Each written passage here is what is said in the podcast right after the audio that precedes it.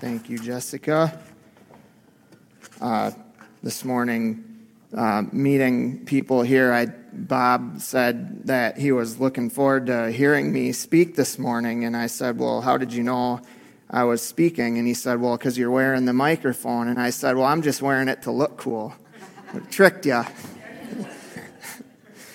so before we get into the message, uh, why don't we pray over the message? Um, Lord Jesus, uh, as we sang this morning, um, it's your breath in our lungs. And I just pray that it's also your voice that is in me, that it's your words that are in me this morning. And I just pray over this message that I feel like you put on my heart to share with the church.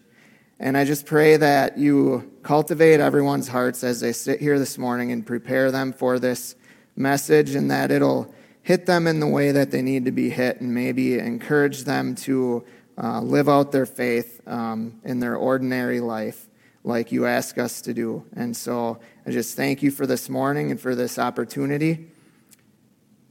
In your name we pray. Amen.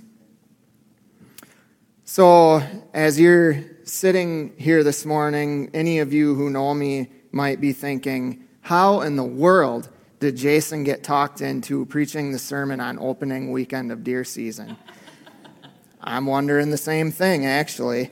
Um, I, I happen to be a passionate hunter, and so I guess uh, months ago when Eric asked me if I would preach on opening weekend, something in me thought, well, if you're passionate about something, you should be just as passionate about sharing that passion with other people who might be passionate about it, something like that. So I felt like I was helping out a fellow hunter. So that's why I'm here this morning.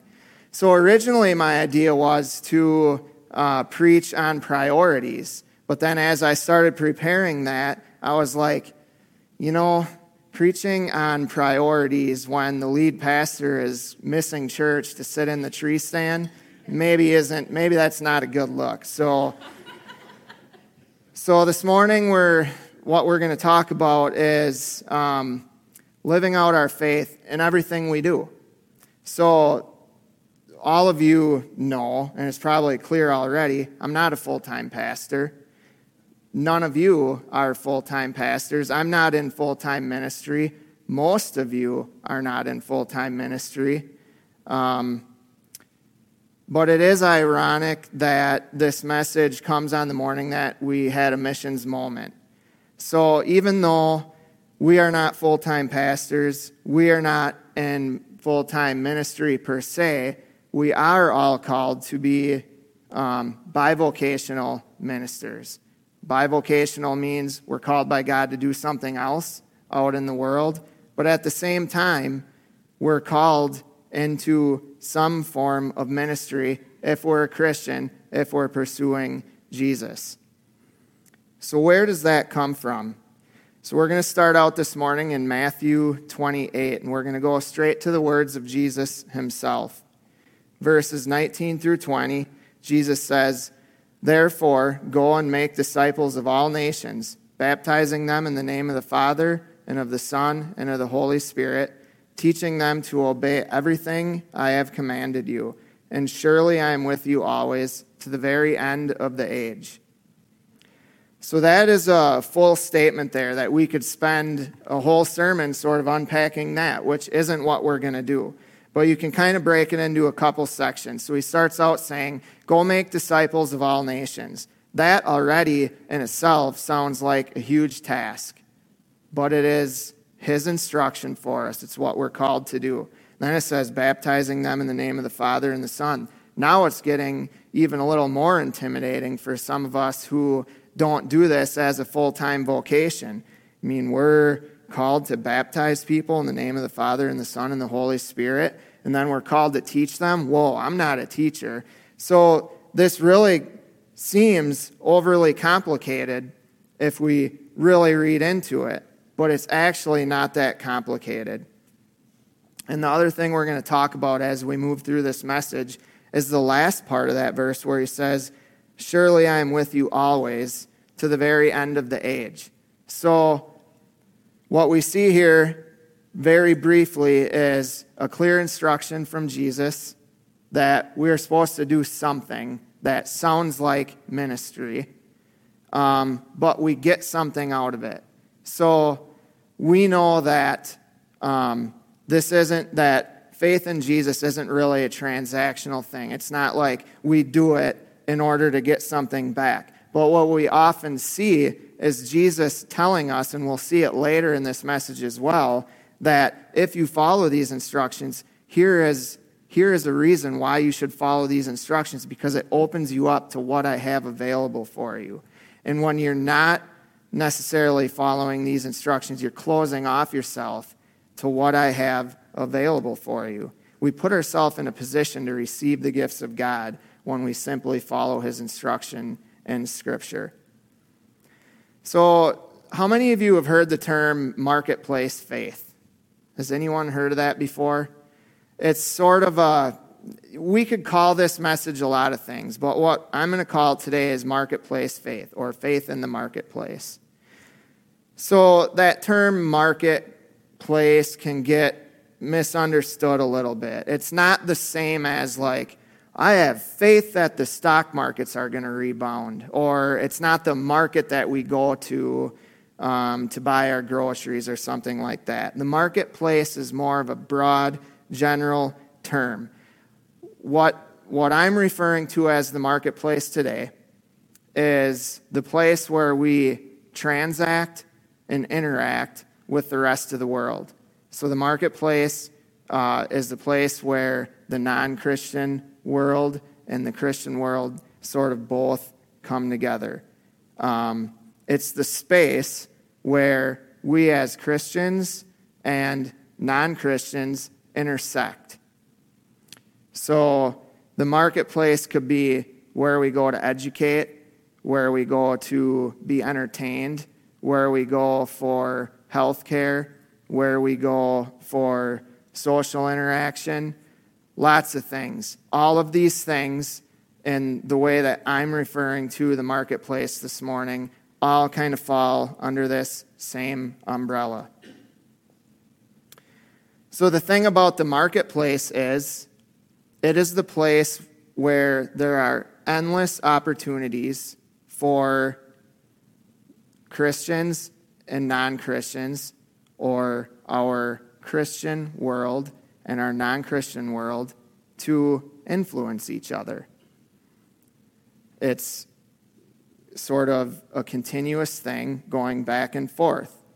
So, that word influence, that is the main objective of pop culture, or the main objective, really, of society influence. Everything is based on influence. And it's even more so now than it's ever been before because of capabilities of um, media and social technology and all of that. It's sort of a thing that never sleeps. Influence is going on all the time. And because we're surrounded by it all the time, we've kind of become numb to it. Um, we're desensitized to it. We don't even notice that it's happening. But we are constantly sort of um, I don't want to necessarily say under attack. Sometimes it could be under attack, but influence is something that is always there that we need to be aware of. But it's when we're unaware of it that we're heading into dangerous territory. Influence left unchecked can take us in a really bad direction. So, any of us who have had kids or who have been a kid have seen this on full display. Um, we can have the greatest, we could have been raised by the greatest parents, or we could be doing the best job possible as parents to give kids directions, and it can all go awry if they end up um, becoming connected with someone who's a negative influence. And so that's just one example, but it still happens to us as adults. So, influence left unchecked can take us in a bad direction. So, there is a really good example of that in the Bible, actually. Um, and we've all heard this story before Jesus in the temple. So, the temple, um, this is actually people who um, knew Jesus, were well aware of him, were sort of his people, and all of a sudden, they left influence go unchecked for a long time. And they saw opportunities, and they became selfish and wanted to capitalize on those opportunities. And all of a sudden, what was going on in the temple was chaos, corruption, and just sort of a total backwards world. And we saw how Jesus felt about allowing that negative influence to take us in a bad direction. Um, in Matthew, verse 21, we go back um, to Jesus. So verses 12 through 13 say, Jesus went into the temple and threw out all those buying and selling. He overturned the tables of the money changers and the chairs of those selling doves. He said to them, It is written, My house will be called a house of prayer, but you are making it a den of thieves. So, very rarely um, have we seen Jesus show, and, and it probably, the way I read it in my monotone, didn't make it sound as um, intense as it really was. Um, but we see Jesus showing emotion, showing how he really felt about this. And he even resorted to calling them a name, which we don't see often um, in Scripture. Um, but he, he called them a den of thieves. So this is really showing what unchecked influence, how Jesus um, feels about it when we allow ourselves to get off in that wrong direction. And that's what can happen in the marketplace when we're not prepared and when we're not built up to go into that um, and not be negatively influenced. So the marketplace can be broken into kind of three areas. So I'm going to break it into three areas here.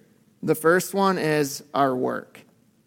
So this is like the things that we do with our hands, the product of whatever our vocation is. Um, could be a skilled trade, um, could be a white collar job, could be uh, anything in between. Um, and the Bible doesn't necessarily have specific tasks for how we should do our jobs. So it doesn't have specifics for a plumber. It doesn't say like if you're a plumber at 4:30 on a Friday, make sure you use um, pipe cleaner and glue and don't take any shortcuts. It doesn't say that. It doesn't tell us how to do our job. Um, it doesn't say read all the fine print on that contract. Um, but what it does tell us is how we should go about our work. So in Colossians 3, we see an example of that from Paul. In verse 23, he says, Whatever you do, do it from the heart, as something done for the Lord, and not for people, knowing that you will receive the reward of an inheritance from the Lord. So, there again, this is kind of following the same trend while we're not talking about transactional faith, we are clearly seeing that when we come from a place of where our heart is prepared and we, and we come from a place where we're doing it for as if for the Lord and following his instruction, there's a reward, reward of inheritance. That is a inheritance is a strong word. Like that, that's just not some little cheap reward. That is that implies like something grand, something that is of utmost um, significance. And this is saying that whatever you do, if you do it from the heart, as if done for the Lord, we are leaving ourselves open to receive that inheritance. So, the first area of marketplace faith is our work. The second area is our demeanor. So, our demeanor is everything from how we act to how we speak to how we respond to turmoil. How we act, how we speak, how we respond to turmoil. So, again, we will see Jesus showing some emotion if we go back to Matthew in chapter 12, verse 34. Jesus says, Brood of vipers, How can you speak good things when you are evil? For the mouth speaks from the overflow of the heart. So basically, Jesus is saying, whatever comes out of your mouth is a direct reflection of what you have stored up inside of you. And so when we talk about our demeanor um, in the marketplace, whether it's where we're working or where we're going to interact or transact, whatever comes out of our mouth is a direct reflection of what's in our heart. So we talked about our work, we talked about our demeanor. The third area is our relationships. So, relationships is really where the rubber meets the road for acting out or for displaying our faith in the marketplace. And it's actually where the rubber meets the road for effectiveness in the marketplace. Or another uh, way of saying that would be for the influence that we may have in the marketplace. So we can have the first two. We can be a very skilled um, uh, tradesperson or very skilled at whatever job, a skilled teacher, um, anything, whatever we're doing for our vocation, we can be really good at it, but not have the other two. We can be really good at our job and also have great demeanor. Um, but if we don't have relationships, our effectiveness is still not going to be what it could be. The relationships are what kind of wrap everything up together. And Pastor Eric has talked about that before how our Christian faith is really based on relationships. Without relationships, it, we can't um, help each other, we can't influence each other. And so we can if we have the first two, but we don't have the third, we are, number one, going to be easily influenced as we go into the world. And we're also not going to have much influence on the people around us. So we really need to be able to have relationships. Um, several months ago, Pastor Eric talked one Sunday about the scripture about being unequally yoked. And this really goes back to that concept. In 2 Corinthians chapter 6, it says, Do not be yoked together with those who do not believe. For what partnership is there between righteousness and lawlessness? Or what fellowship does light have with darkness? So, this is really talking about relationships. Um, so, let's go back to that unequally yoked thing for a minute, though. And I just want to talk about what it means and what it doesn't mean, because I think that there tends to be a lot of confusion around this, especially when we start talking about the marketplace. So, what unequally yoked does not mean is avoiding any and all transactions and interactions with people in the marketplace, and um, especially with non Christians. It's not saying that any non Christian who you interact with at work um, or anywhere else that you absolutely avoid all interactions and transactions with them just because they're non Christian. That's not what it's saying. What it is saying is you need to try to avoid putting yourself in a position to be negatively influenced by those people. And on the other, or what I would add to that is, not only do you want to avoid putting yourself in a relationship that where you would be negatively influenced, but you also want to put yourself in a position where you can try to have a positive influence on those people. And avoiding trans, any kind of interaction with them, you're not going to be able, you might not be negatively influenced by them, but you're also not going to have any positive influence on them if you just avoid it altogether. Now, that being said, there are some instances where if you see something that it just is clear in your spirit and in your conscience that this is just not right, there are times where we have to avoid it. There are times where we may not want to support um, someone where it would be wrong. If you're if you are feeling that deep down in your spirit and your conscience, there are times where, where that is true, but often I think we misinterpret what this scripture is really telling us, and, and we just sort of paint it with a broad stroke and say, I can't interact with these people, I can't do anything with them because they're non Christians. And that's just not true. So, if we remember what a yoke is, um, it's not really something that we're that we commonly see anymore, but um, it was mostly used in agriculture when you're trying to um, team up uh, livestock, most, mostly like it'd be horses that it, they're still used for today, but to make them work in unison or in tandem um, to get some sort of a job done. So, yokes may have a negative connotation when we read them like this, but they can be helpful. So, when so now let's go back to the people context. And we're talking about as Christians being yoked with someone else. A yoke can be helpful if we have the same goals and expectations and motivation and destination. When we're all when we all have the same thing in mind, it actually makes for lighter work for everyone to work together.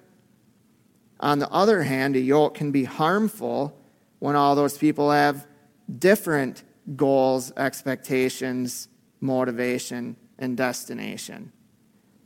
We're actually working against each other, and you could have the best intended person dragged down by someone else who, does, who isn't motivated or doesn't have goals or any kind of direction or destination.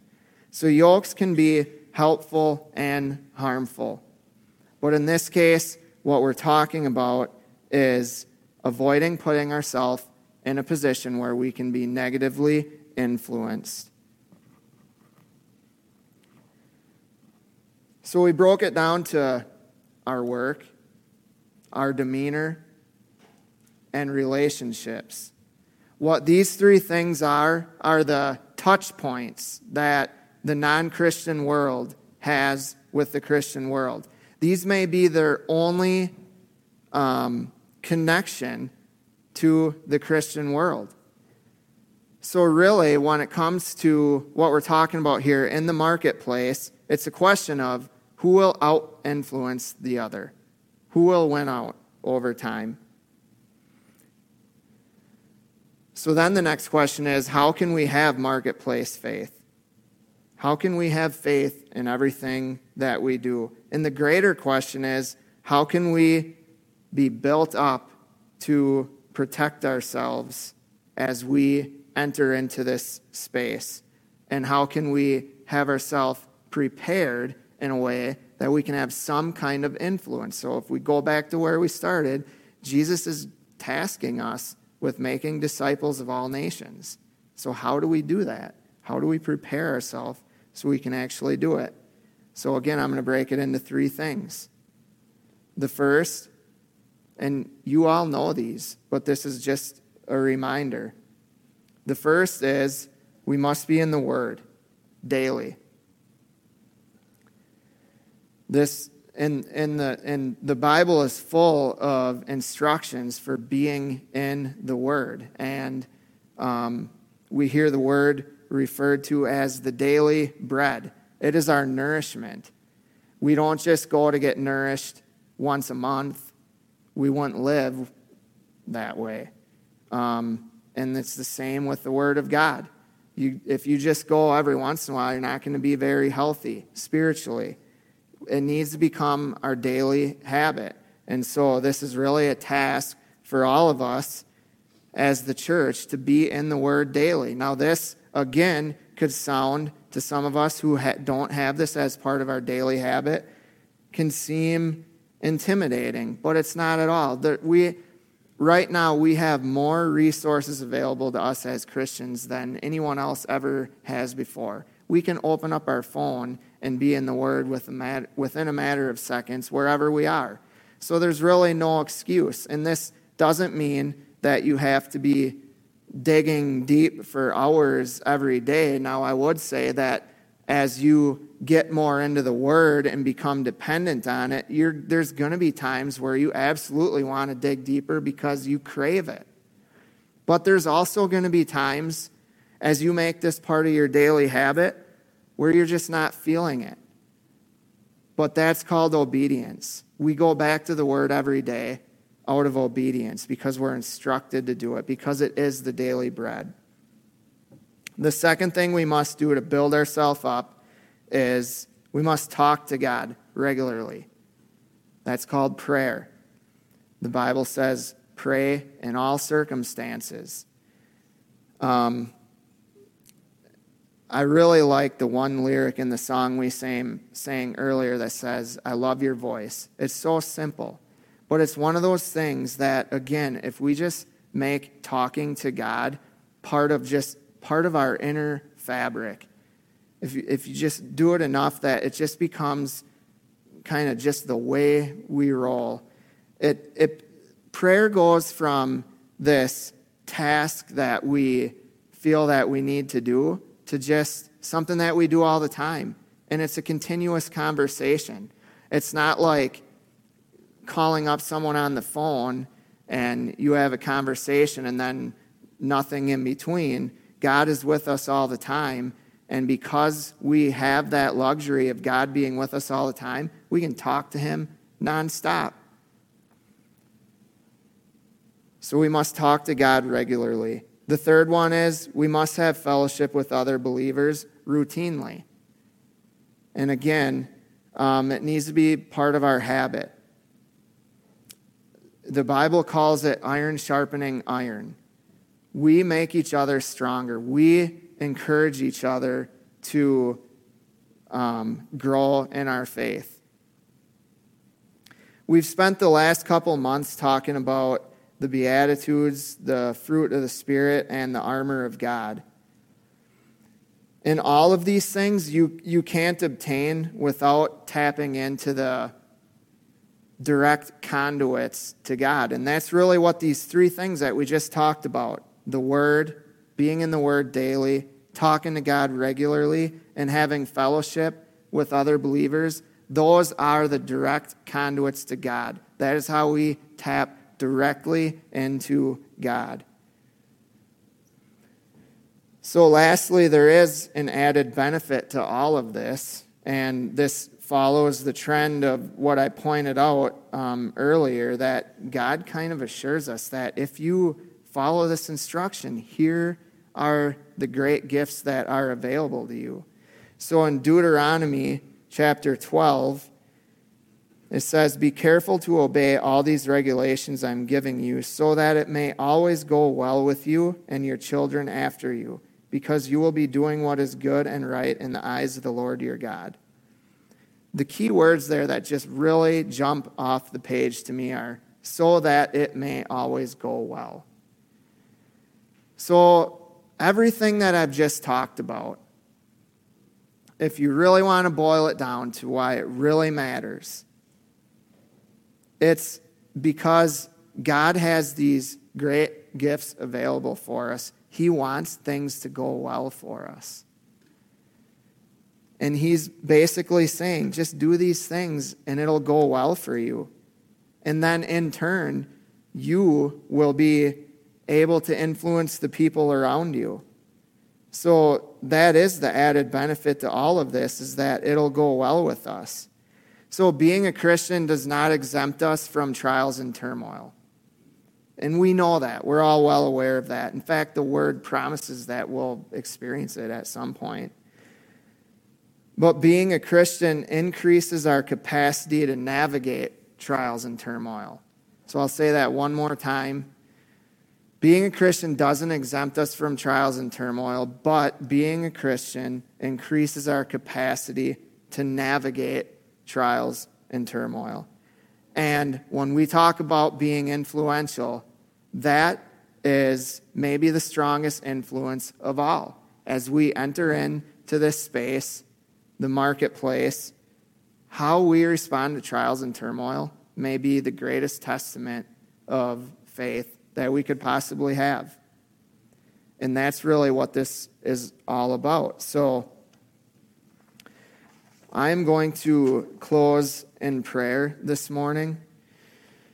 Uh, Lord, I just pray um, that as we go into the Thanksgiving season, that you just um, speak to all of us here this morning as we sit and as we close out this message and as we reflect on, on what we just talked about um, that you'll just help us to have complete attitudes of gratitude. And, and that um, may sound cliche in some ways, but gratitude is something that really seems hard to come by these days. And it seems like when we cross paths with someone who is full of joy and gratitude, that they stand out to us.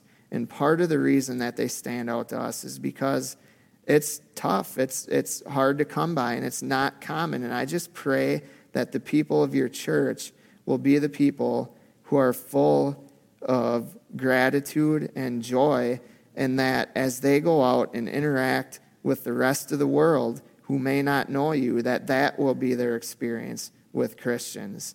That it'll be the way they do their work, the way they carry themselves, the way they speak, and that that that will influence people and that it'll open their hearts and make them wonder and make them want to come to know you more. And I just pray that we really reflect on that as we go into this week of Thanksgiving. All of the reasons that we should be grateful for you and that it moves us to live in a way that influences the people around us. So we just thank you for this day and just ask that as we leave, you just leave us uh, prepared to go into the world. In your name we pray. Amen.